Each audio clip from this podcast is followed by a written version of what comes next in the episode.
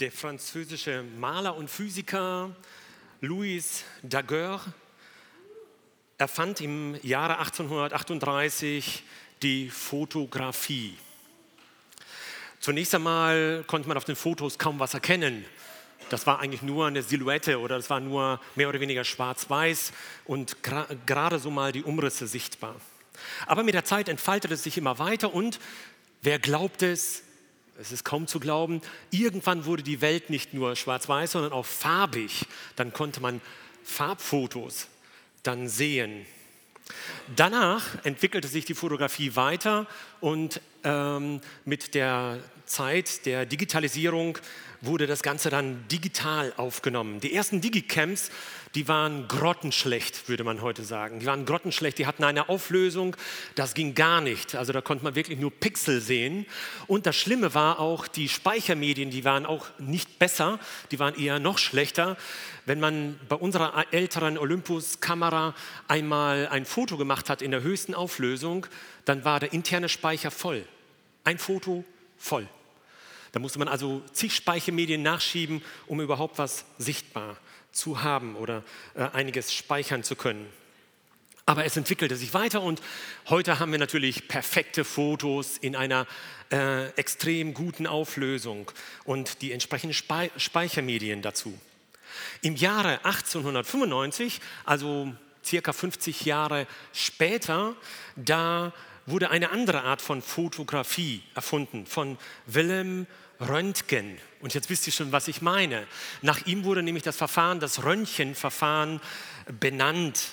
Er hat das auch patentiert. Und äh, diese Fotografie, diese Röntgenaufnahmen, die sind eigentlich gar nicht so toll. Wo liegt der Unterschied dieser beiden Verfahren und was haben sie gemeinsam? Nun, die erste Art der Fotografie liefert wunderschöne Aufnahmen des äußeren Menschen. Ähm, es ist viel schöner als eine Röntgenaufnahme. Das zweite Verfahren stellt die Aufnahmen eines inneren Menschen dar, oft beunruhigend. Oft werden wir verunsichert, wenn wir auf einmal sehen, einen Knochenbruch oder was auch immer dort diagnostiziert wird. Aber es ist gut so. Denn es kann ja sein, es kann ja sein, dass es innerlich, dass es äußerlich hui ist und innerlich pfui. Dass das Ganze nur Schein ist, dass alles in Ordnung ist. Seit der Röntgenaufnahme, seit der Erfindung der Röntgenaufnahmen ist der Mensch quasi durchsichtig. Man kann ihn durchleuchten, man kann durch ihn hindurchsehen. Nun, Gott braucht keine Röntgenaufnahmen. Das ist uns ja hoffentlich klar. Gott braucht keine Röntgenaufnahme. Wenn er dich und mich sieht, dann sieht er tiefer als nur eine Fotografie. Auch tiefer als jede Röntgenaufnahme es zeigen könnte. Was Gott sieht, er sieht unser Herz an.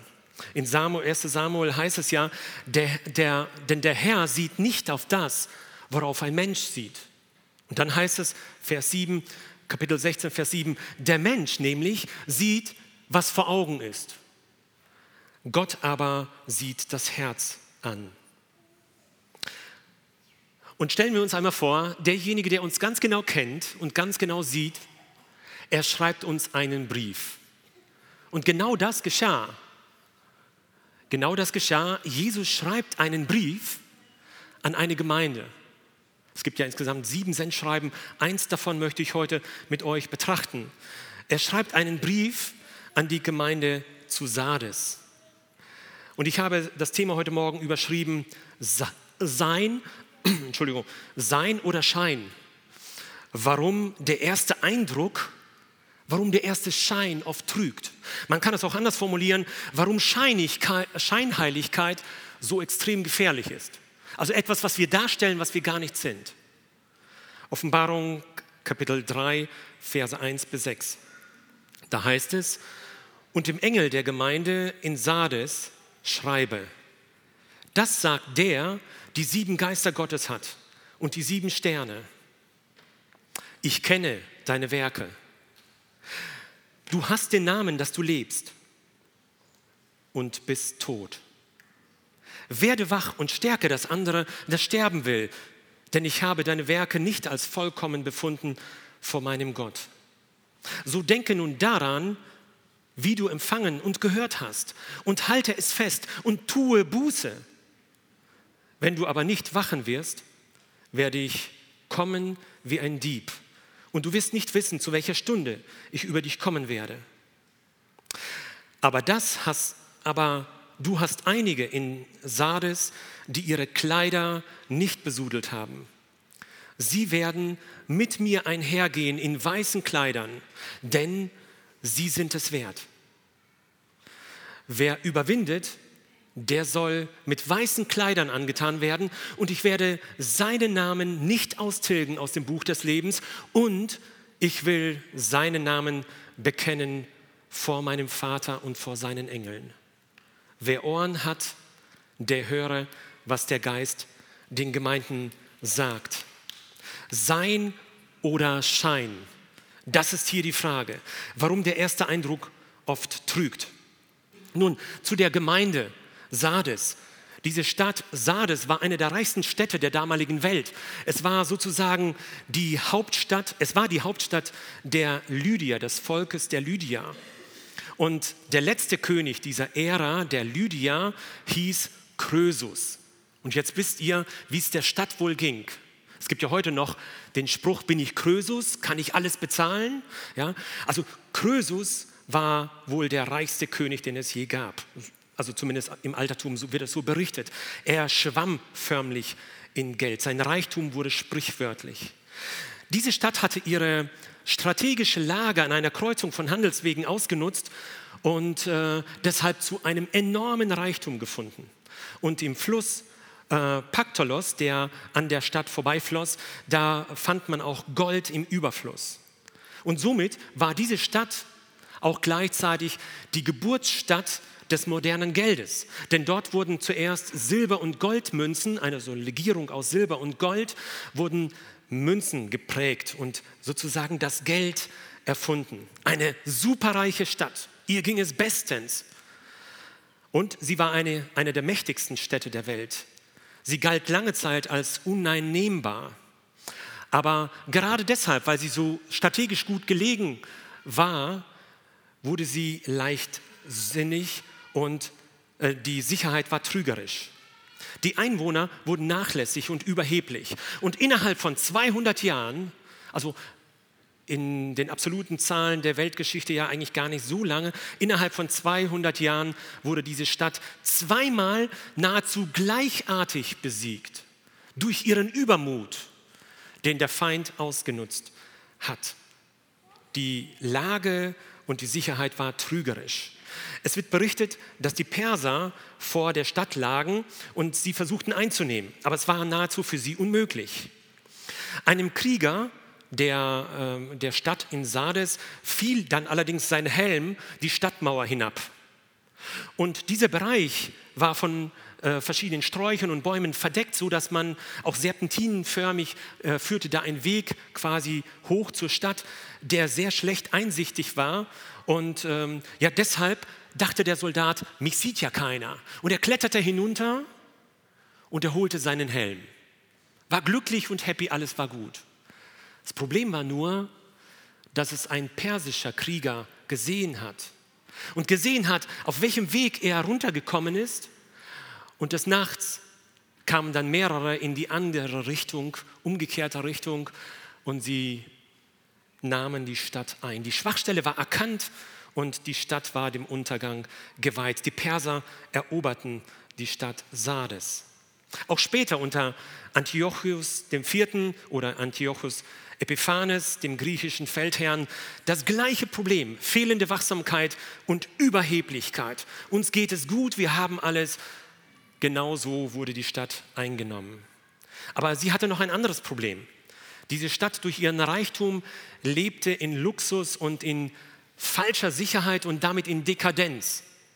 Was dort alles vor sich ging, das war unbeschreiblich. Sie lebte in sittlichem Verfall.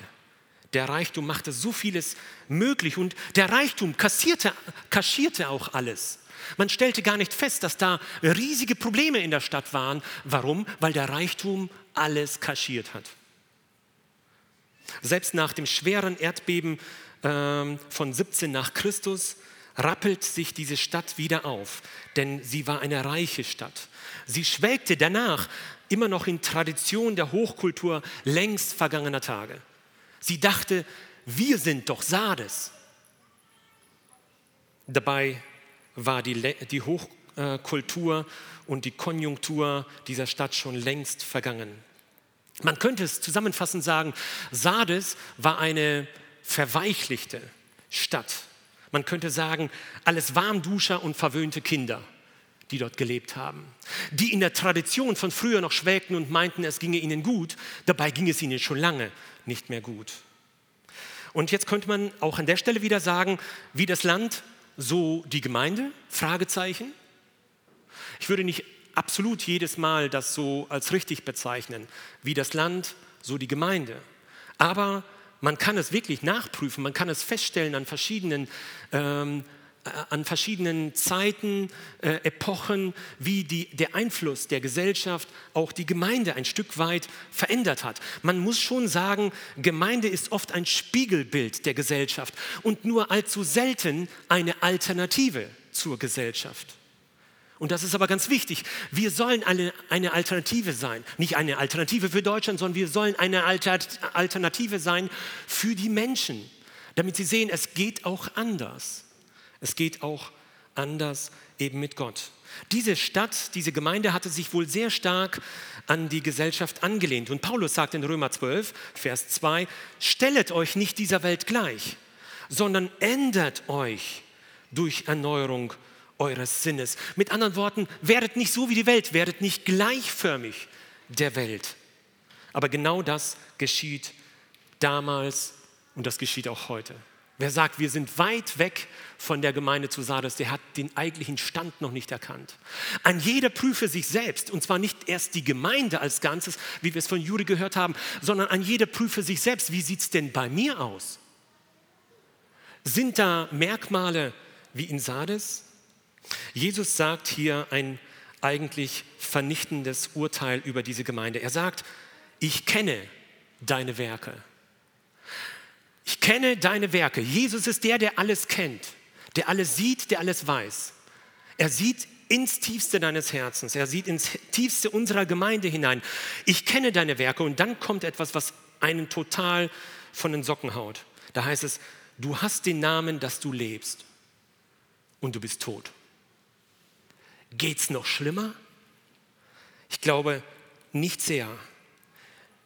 Dem Schein nach war diese Gemeinde, diese Stadt, wie auch diese Stadt, quicklebendig, aber in Wirklichkeit war sie mausetot. Welch ein schlimmes Zeugnis über diese Stadt. Und das tat sicherlich dieser Gemeinde sehr weh. Und ich, ich frage mich oft, hat sie es denn angenommen, was zu ihr gesagt wurde? Hat die Gemeinde denn Buße getan? Hat sie sich denn verändert? Nun, wir wissen das nicht. Es ist offen gehalten. Ich komme zum ersten Punkt. Eine harte Diagnose. Geistlicher Tod. Eine harte Diagnose, der geistliche Tod. Merkmale einer sterbenden Gemeinde. Hier wird einiges aufgezählt. Was hatte also die Gemeinde zu Sardes und was sind Merkmale einer sterbenden Gemeinde? Nun, Zunächst einmal nehme ich aus dem Kontext heraus die trügerische Ruhe und Selbstsicherheit.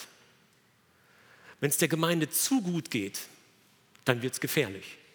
Liebe Freunde, liebe Geschwister, wenn es der Gemeinde zu gut geht, dann wird es gefährlich. Wie damals bei dem Angriff der Perser 480 vor Christus. In dieser Stadt gab es keinen Kaiserkult. Es gab auch keinen Götzenkult damit, wie zum Beispiel in Ephesus mit der Diana und so weiter. Daher hatte die Gemeinde ein gutes Klima zur Kommune, zur kommunalen Verwaltung, zur Stadtverwaltung. Alles lief planmäßig. Es gab keine Verfolgung also. Niemand war gegen die Gemeinde gerichtet. Es gab auch anscheinend keine Irrlehrer in der Gemeinde, wie es in anderen Gemeinden der Fall war, wo man sich dann behaupten musste, wo man sich auseinandersetzen musste mit den Irrlehrern.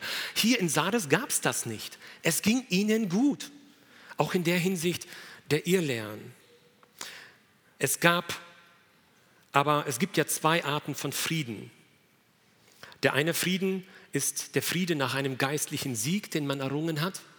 Und der andere Friede ist der Friedhofsfrieden. Da wird es einfach nur ruhig. Aber das ist kein Frieden. Letzter war offenbar hier in Sardes anzutreffen. In einem Lied von äh, Jörg Svoboda heißt es, wo feststeht, dass alles im Fluss ist, also alles gut unterwegs ist, schwimmt vielen der Glaube mit fort. Wo alles läuft, da schwimmt vielen der Glaube mit fort. Ruhe und Sicherheit verleiten auch gerade im geistlichen Bereich sehr, sehr schnell zum Einschlafen. Uns geht es ja gut. Wann schläft man ein?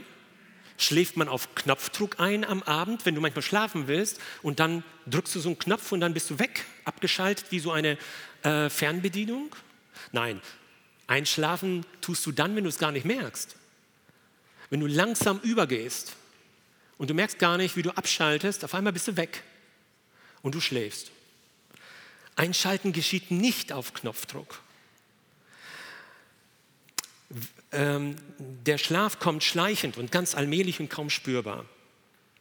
Auch hier ist dieses sogenannte Todzeichen, Todsein, wovon ähm, Jesus spricht, wohl aber nicht absolut so zu verstehen, dass alle tot waren, sondern wenn es hier um Todsein geht, dann muss man sagen, dass wohl äh, die Gemeinde dabei war, geistlich abzusterben, aber noch nicht ähm, es noch nicht eingetreten ist, der geistliche Tod. Denn wenn das so wäre, wenn die Gemeinde also geistlich tot gewesen wäre, dann hätte, ja, würde es hier nicht heißen, dem Engel der Gemeinde schreibe. Denn wenn der Engel der Gemeinde bereits tot gewesen wäre, dann wäre da auch nichts mit Aufwachen. Hier heißt es ja, ähm, werde wach und stärke die anderen. Wie sollte jemand das tun, wenn er schon tot wäre? Also es geht hier nicht um absoluten Tod, sondern es geht hier darum, dass jemand dabei war, einzuschlafen und damit geistlich abzusterben. Er könnte ja nicht jemanden wachrütteln, der Leiter der Gemeinde, oder jemanden stärken, denn sie wären ja tot und wer tot ist, der muss ja nicht gestärkt werden. Vielmehr scheint es hier, dass es eben hier um Einlullen ging, um sich gut gehen lassen und damit in einen geistlichen Tiefschlaf zu verfallen und dort zu verharren. Und im Grunde genommen sind wir da nicht anders, wenn das geschieht bei uns, auch wenn wir Jesus Christus kennengelernt haben. Aber wenn das geschieht, dann sind wir im Grunde genommen nichts anderes als Namenschristen. Wir tragen den Namen. Wir tragen den Namen, dass wir leben und sind tot. Wir tragen den Namen, wir sind Christen und sind letzten Endes keine Christen, sondern nur noch dem Namen nach. Eine weitere große Gefahr, ein Merkmal einer sterbenden Gemeinde ist Wellness statt Leidensbereitschaft. Man lässt es sich gut gehen. So damals in Sardes und so heute in unserer Zeit. Wer meint, dass es uns schlecht geht, es gibt ja welche, denen geht es extrem gut. Ja, ist ja klar. Aber wer meint, dass es uns schlecht geht, der weiß gar nicht, was auf dieser Welt los ist. Also wir leben wirklich wie die Made im Speck. Wir, wir leben wie auf einer Insel der Glückseligen. Uns kann es gar nicht besser gehen. Jeder von uns, jeder von uns ist superreich. Das sind nicht nur die Bill Gates dieser Welt. Jeder von uns ist superreich.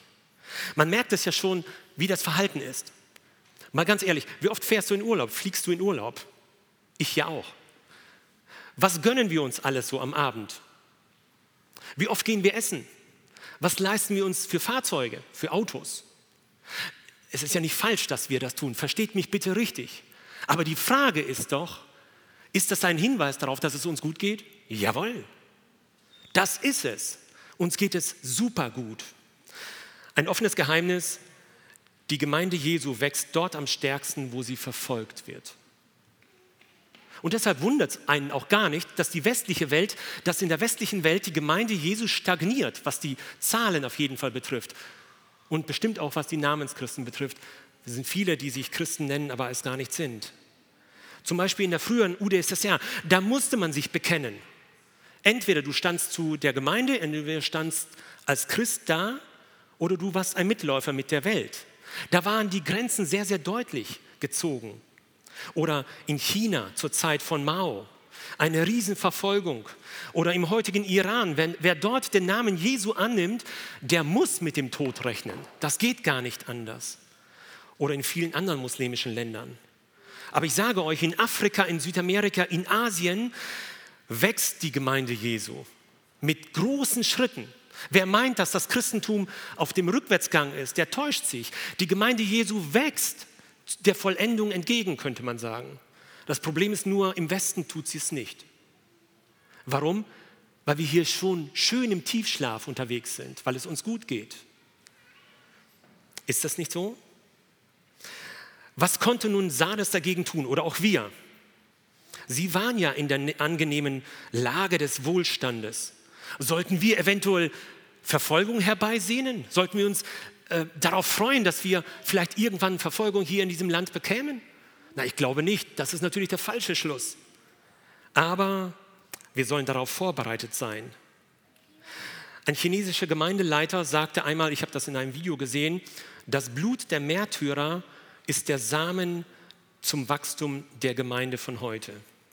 Und heute ist es tatsächlich so, zur Zeit Maos geschätzt 700.000 Christen über das große Reich der Sonnenaufgangs. 700.000 vielleicht wiedergeborene Christen. Heute rechnet man mit 80 bis 100 Millionen. Also die Zahl hat sich verhundertfacht durch die Verfolgung. Das Blut der Märtyrer ist der Samen zum Wachstum der Gemeinde? Ich glaube schon. Was konnten jetzt nun, was konnte die Gemeinde zu Sardes nun da, dagegen tun oder da, was konnten sie dafür, dass es bei ihnen so aussah? Sie hatten ja nun mal den Wohlstand. Sollten wir den Wohlstand ablehnen, Verfolgung herbeisehen? Nein, ich denke nicht. Aber wir sollten uns nicht einlullen lassen. Und das ist der Punkt, worum es geht. Was Jesus hier sagen möchte, wir sollten uns nicht fesseln lassen. Wir sollten äh, auf das Wesentliche konzentriert sein, auch wenn es uns gut geht. In 1. Korinther 7, Vers 29 bis 31, da heißt es, Paulus sagt es der Gemeinde zu Korinth, das sage ich aber, liebe Brüder, die Zeit ist kurz. Deshalb sollen die, die Frauen haben, sein, als hätten sie keine. Und die, die weinen, als weinten sie nicht. Und die, die sich freuen, als freuten sie sich nicht. Und die, die kaufen, als behielten sie es nicht. Und die diese Welt gebrauchen, als brauchten sie sie nicht. Denn das Wesen dieser Welt vergeht. Mit anderen Worten, lasst uns lernen loszulassen. Lasst uns lernen nicht daran festhalten. Das Herz nicht daran binden. Kannst du das, was du hast, was du dein eigen nennst, kannst du es loslassen? Wenn nicht, dann bist du ein Gefangener dessen, was du hast. Die Frage ist ja, haben wir Geld oder hat Geld uns? Das ist ja die entscheidende Frage. Und zwar haben wir alle Geld. Es geht gar nicht um die Menge, sondern es geht darum, um die, nicht um die Quantität, sondern um die Qualität. Ein weiterer Punkt, einer, ein Merkmal einer sterbenden Gemeinde ist Selbsttäuschung. Hier sagt Jesus in Vers 1b, du hast den Namen, dass du lebst. Also protokolliert. Sichtbar ist es, du bist eine Gemeinde Jesu. Du bist eine Gemeinde, die da lebt. Aber auf der anderen Seite, du bist tot. Sie haben sich selbst getäuscht. Es war alles bloß Schein. Die Gemeinde, ja, ich meine, muss man sich jetzt so vorstellen, das war eine große Stadt, das war eine einflussreiche Stadt. Die Gemeinde war auch groß, eine der größeren Gemeinden der Sendschreiben. Und das war eine starke Gemeinde. Diese Gemeinde hatte wohl viele Aktivitäten. Sie war sehr motiviert, sie war lebendig. So kannte man sie. Sie hatte viele Ressourcen, Zeit, Geld und Einsatz. Vielleicht hatte sie viele Projekte oder viele Programme, die sie durchgezogen hat. Und andere, kleinere Gemeinden sahen auf sie, oh, das ist die FEBG Espelkamp. Oh, das ist Sardes. Die haben alles drauf, die haben alles im Griff. Und Jesus fällt ein vernichtendes Urteil über sie. Du hast den Namen, dass du lebst. Du hast nur den Namen, dass du lebst. Auch wenn du diese Ressourcen, diese Programme hast, das ist eine Täuschung. Täuschung ist ja schlimm, wenn man von jemandem getäuscht wird und etwas anderes bekommt, als einem äh, vorgegaukelt wird. Aber wenn man sich selbst täuscht, das ist ja noch schlimmer. Ich meine, dann nimmt man sich ja auch die Möglichkeit, sich zu verändern. Denn man hat sich ja selbst ein Eigentor geschossen. Sie dachten, sie wären eine Vorzeigegemeinde, die Gemeinde in Sardes. Und Jesus sagt, du bist tot. Er sagt in Vers 2b, ich habe deine Werke als nicht vollkommen befunden vor meinem Gott. Also nicht Quantität, sondern Qualität zählt. Darauf sollten wir achten. Trotz allem Einsatz war es doch alles ungenügend, was sie taten. Und deshalb sind gute Werke auch so gefährlich, weil sie dazu führen, dass wir uns selbst täuschen, dass wir sagen, ja, bei mir stimmt doch alles. Also ich gebe meinen Zehnten, ich setze mich in der Gemeinde ein, ich tue einiges in der Gemeinde, alles ist gut, alles ist grün. Das ist, kann, das kann, das muss nicht, aber das kann eine große Selbsttäuschung sein. Was sind denn die Merkmale einer lebendigen Gemeinde dagegen gestellt? Sind das anspruchsvolle Gottesdienste, wie wir sie haben? Ganz bestimmt haben wir sie.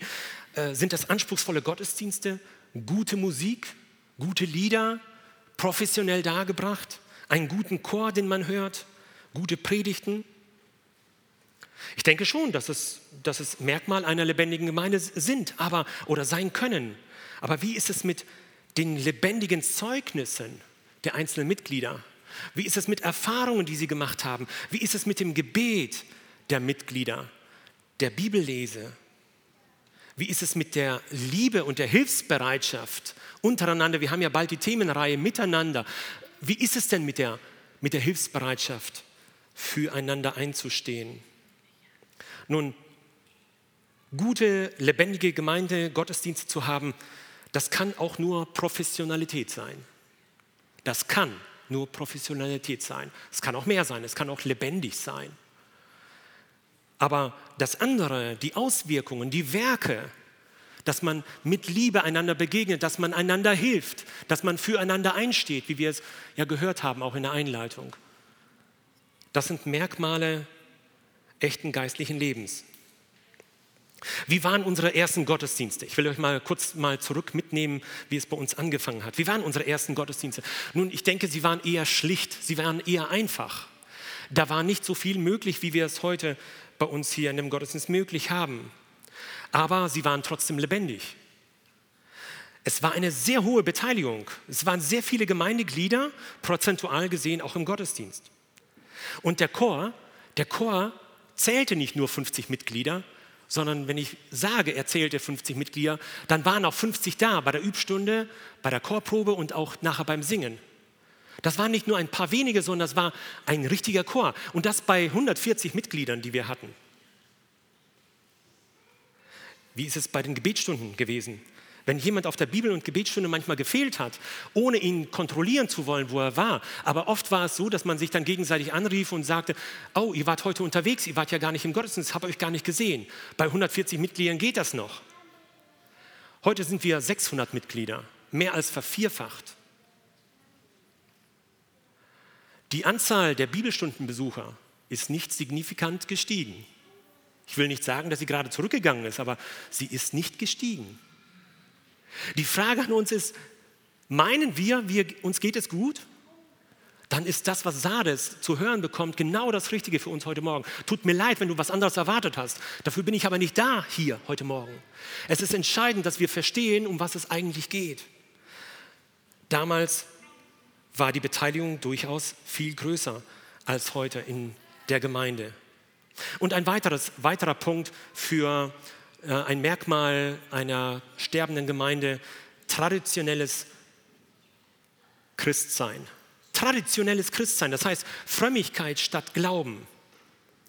Wie die Stadt damals Sardes, so ähm, kann es auch bei uns sein. Beide, die Stadt Sardes lebte in der Vergangenheit, in ihrem großen, mit ihrem großen Namen, in ihrer glorreichen Zukunft, äh, Vergangenheit mit dem, nach dem Motto, ja damals, damals war alles besser, ja, es war vielleicht auch wirklich damals alles besser, aber sie lebten und schwelgten in der Vergangenheit. Ein rückwärts orientiertes Christsein ist ein Merkmal einer untergehenden Gemeinde.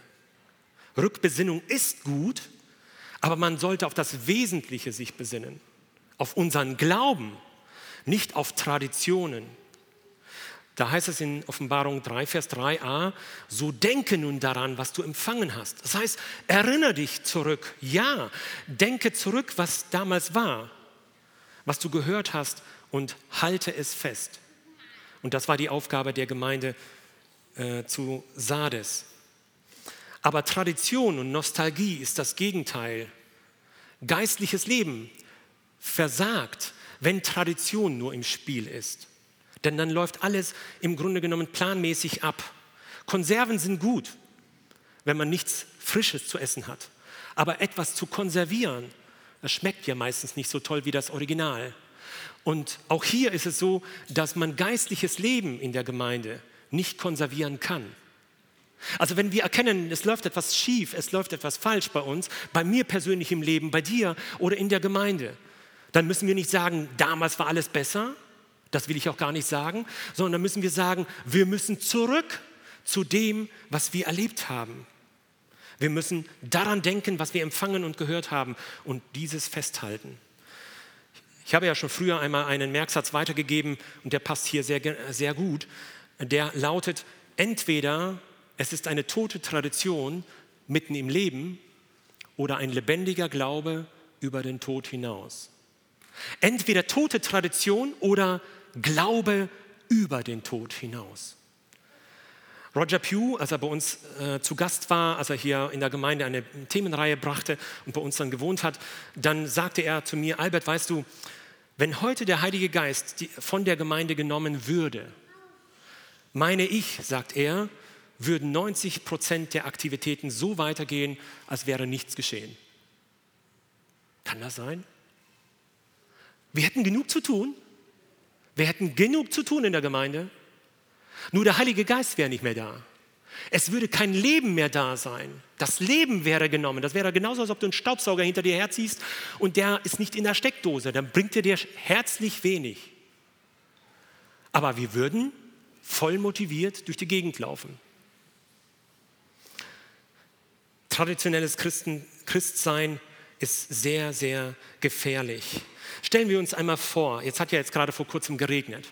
Stellen wir uns einmal vor, wenn es regnet, in Spanien zum Beispiel, da gibt es viele Flüsse und Bachläufe, die im Sommer ausgetrocknet sind.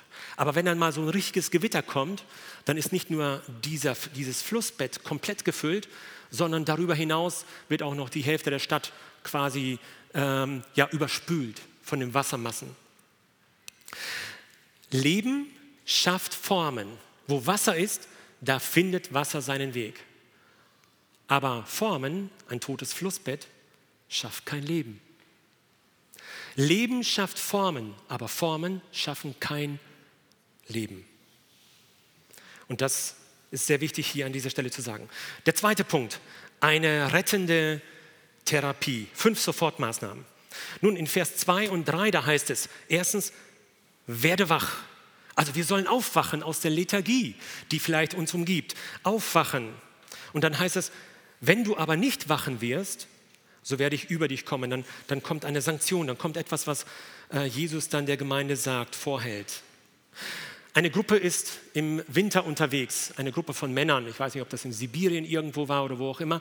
Und es ist sehr, sehr kalt und sie sind müde und am Ende ausgelaugt. Sie können nicht mehr weiter. Sie können ihr Ziel nicht erreichen. Der Wind, eiskalter Wind, bläst ihnen sehr hart ins Gesicht. Und dann kann der eine nicht mehr, setzt sich hin und die anderen setzen sich im Kreis einander anschauend in die bleichen Gesichter und sie setzen sich hin und wollen nur ein bisschen ausruhen, nur ein bisschen ausruhen, um wieder Kraft zu haben, um weiterzugehen. Und sie sitzen auf einmal alle da. Und auf einmal geschieht etwas, was alle anderen gar nicht verstehen. Einer springt auf, schnappt sich den ersten, schüttelt den, springt ihm fast an die Gurgel, könnte man sagen. Was hat der denn bloß? Ist der denn von Sinnen? Nein, er hat eins erkannt.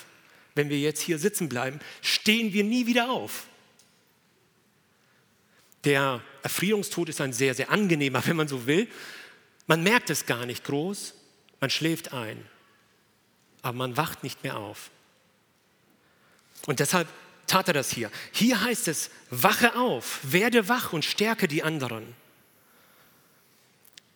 Genau das war das Problem von Sardes. Sie sollten aufwachen aus ihrem Tiefschlaf. Wie diese Stadt, die zweimal gepennt hat und sich so sicher gefühlt hatte und dann zweimal überrumpelt wurde, so sollen auch wir aufwachen. Ich weiß nicht, wie ich schon sagte eingangs, wie die Gemeinde dann wirklich reagiert hat. Hat sie sich warnen lassen? Ließen sie sich aufwecken oder war das für sie eine ärgerliche Ruhestörung von ihrem Haupt Jesus Christus persönlich? Die Bibel lässt es offen. Aber die Frage ist doch, wenn die Bibel etwas offen lässt, was würdest du tun? Wie würdest du entscheiden? Wie sieht es bei dir aus? Das ist doch das, was das Wunderbare am Wort Gottes ist. Wie sieht es bei uns aus? Wenn Gott uns anspricht, sind wir bereit, uns warnen zu lassen? Dann heißt es hier, wache auf und stärke, stärke das andere, das sterben will. Darin erkennen wir eindeutig, dass es noch nicht zu spät ist. Sie waren noch am Leben, da war noch ein Puls zu spüren. Auch bei uns ist es sicherlich nicht zu, äh, nicht zu spät, wenn wir hier sind im Gottesdienst zum Beispiel. Das hat aber noch nicht alles zu bedeuten. In seelsorgerlichen Gesprächen hatte ich oft die Frage oder öfter mal die Frage gestellt bekommen von jemandem, der sehr verunsichert war und der gesagt hat, ich glaube, ich habe die äh, Sünde gegen den Heiligen Geist begangen. Ähm, dann kann ich ja nicht mehr errettet werden. Ich sage euch, das sind die schönsten Gespräche. Wenn, das, wenn diese Frage kommt, dann sage ich ganz einfach nur, wenn du die Sünde gegen den Heiligen Geist begangen hättest, wärst du heute nicht hier dann wäre es dir vollkommen egal, was mit deinem Leben geschieht, mit deinem geistlichen Leben. Aber weil du fragst, ob du die Sünde gegen den Heiligen Geist begangen hast, kann ich dir sagen, egal wie die aussieht, ich möchte jetzt gar nicht auslegen, nicht erklären, was das wohl bedeuten kann, egal wie das aussieht, du hast sie nicht getan. Denn sonst wärst du heute Morgen nicht oder heute jetzt nicht hier und würdest das Gespräch mit mir suchen. Stärke die andere, die, das andere, das sterben will. Wenn Gott dich anspricht, dann ist es noch nicht zu spät. Wenn dir alles egal wäre, dann wäre es kritisch. Ein weiterer Punkt, erinnere dich, denke daran, heißt es also hier, denke daran, wie du empfangen hast in Vers 3. Denke an den Anfang zurück deines Lebens mit Jesus. Noch einmal zurück auf Los. Ich glaube schon, dass wir es nötig haben, dass wir zwischendurch mal zurück auf Los gehen. Dass wir einmal ganz neu überlegen, wo stehe ich eigentlich im Glauben. Wir sollen uns erinnern an den Zeitpunkt, als wir Gottes Wort kennengelernt haben, als Gott uns angesprochen hat. Ich denke an meine Taufe 81 zurück. Da war es so, dass kurz danach, einen Tag später nach meiner Taufe, ich war damals 16, ähm, da äh, hatten wir eine Klassenfahrt mit der 10. Klasse des Gymnasiums und dann waren wir unterwegs. Und ich weiß noch, ich weiß noch, wie ich mich damals so darüber gefreut habe. Ich habe meine Bibel morgens gepackt, bin rausgegangen aus dem, äh, aus dem Wohnheim, wo wir untergebracht waren als, Klassen, als Klasse und ich bin äh, zu meiner stillen Zeit an einen ruhigen Ort gegangen, die Sonne schien und ich habe das Wort Gottes aufgeschlagen. Das war genauso ein Liebesbrief, als, den ich gelesen habe, für mich genauso entscheidend wichtig, als ob mir Helen einen Brief geschrieben hätte. Das war so schön, einfach zu sehen, Jetzt spricht Gott zu mir in diesem Wort. Wann war das bei dir das letzte Mal, dass du gesagt hast, Herr, sprich, mach du jetzt einfach, dass diese Worte lebendig für mich werden. Sprich du direkt zu mir. Wann war das bei dir das letzte Mal? Oft in der Hektik, das, ich sage es ja aus eigener Erfahrung, in der Hektik vergisst man oft und man liest das einfach prophylaktisch. Man liest ja das, man macht ja stille Zeit und hakt dann ab und das ist gut. Nein, das ist nicht gut. Die Frage ist, oder das, was hier gesagt wird, erinnere dich daran, denke daran, wie du damals, was du damals empfangen hast. Bist du dazu bereit? Wie damals nach der Klassenfahrt. Für mich war es so natürlich, so offensichtlich, dass ich mit Gott reden konnte, als ob er neben mir steht. Dann heißt es hier, und halte es fest. Festhalten ist der nächste Punkt. Nicht an toter Tradition, sondern festhalten an Jesus. Das ist die Aufgabe. Du hast dich einmal entschieden. Bleib dran und stehe fest zu deiner Entscheidung. Sei kein Wendehals. Auch da eine kleine Geschichte aus meinem Leben, ähm, als ich mich bekehrt habe. In der Woche direkt danach, also auch 81 im März, da hatte ich das Gefühl, ähm, dass, ähm, ähm, ja, dass ich etwas falsch gemacht habe. Ich hatte große Zweifel und ich hatte, hatte Fragen, bin ich jetzt wirklich ein Christ? Ich hatte noch nicht die Heilsgewissheit sofort bekommen und ich hatte mich da mit verschiedenen Fragen rumgetragen. Und dann kamen meine Freunde und sagten zu mir, Albert, du weißt du, ähm, also wenn du jetzt quasi zugibst, dass du einmal Blödsinn gemacht hast, dass du dich bekehrt hast äh, und das einfach vergisst, lass uns das vergessen und komm wieder zurück zu uns und wir machen so weiter wie bisher, als wäre nichts geschehen. Und in dieser Zeit hörte ich dann ein Lied von ähm, ähm, die früher ja, ja, bei uns damals sehr bekannt war und viele Lieder gesungen hat. Und in diesem Lied heißt es, und das war mir so eine Hilfe, so eine große Hilfe, da heißt es, ähm, Never the same again. It won't be the same again. From that moment I met Jesus, new life for me began. And it won't be the same again. Es wird nicht mehr beim Alten sein. Von dem Moment, als du Jesus kennengelernt hast, hat sich dein Leben radikal verändert.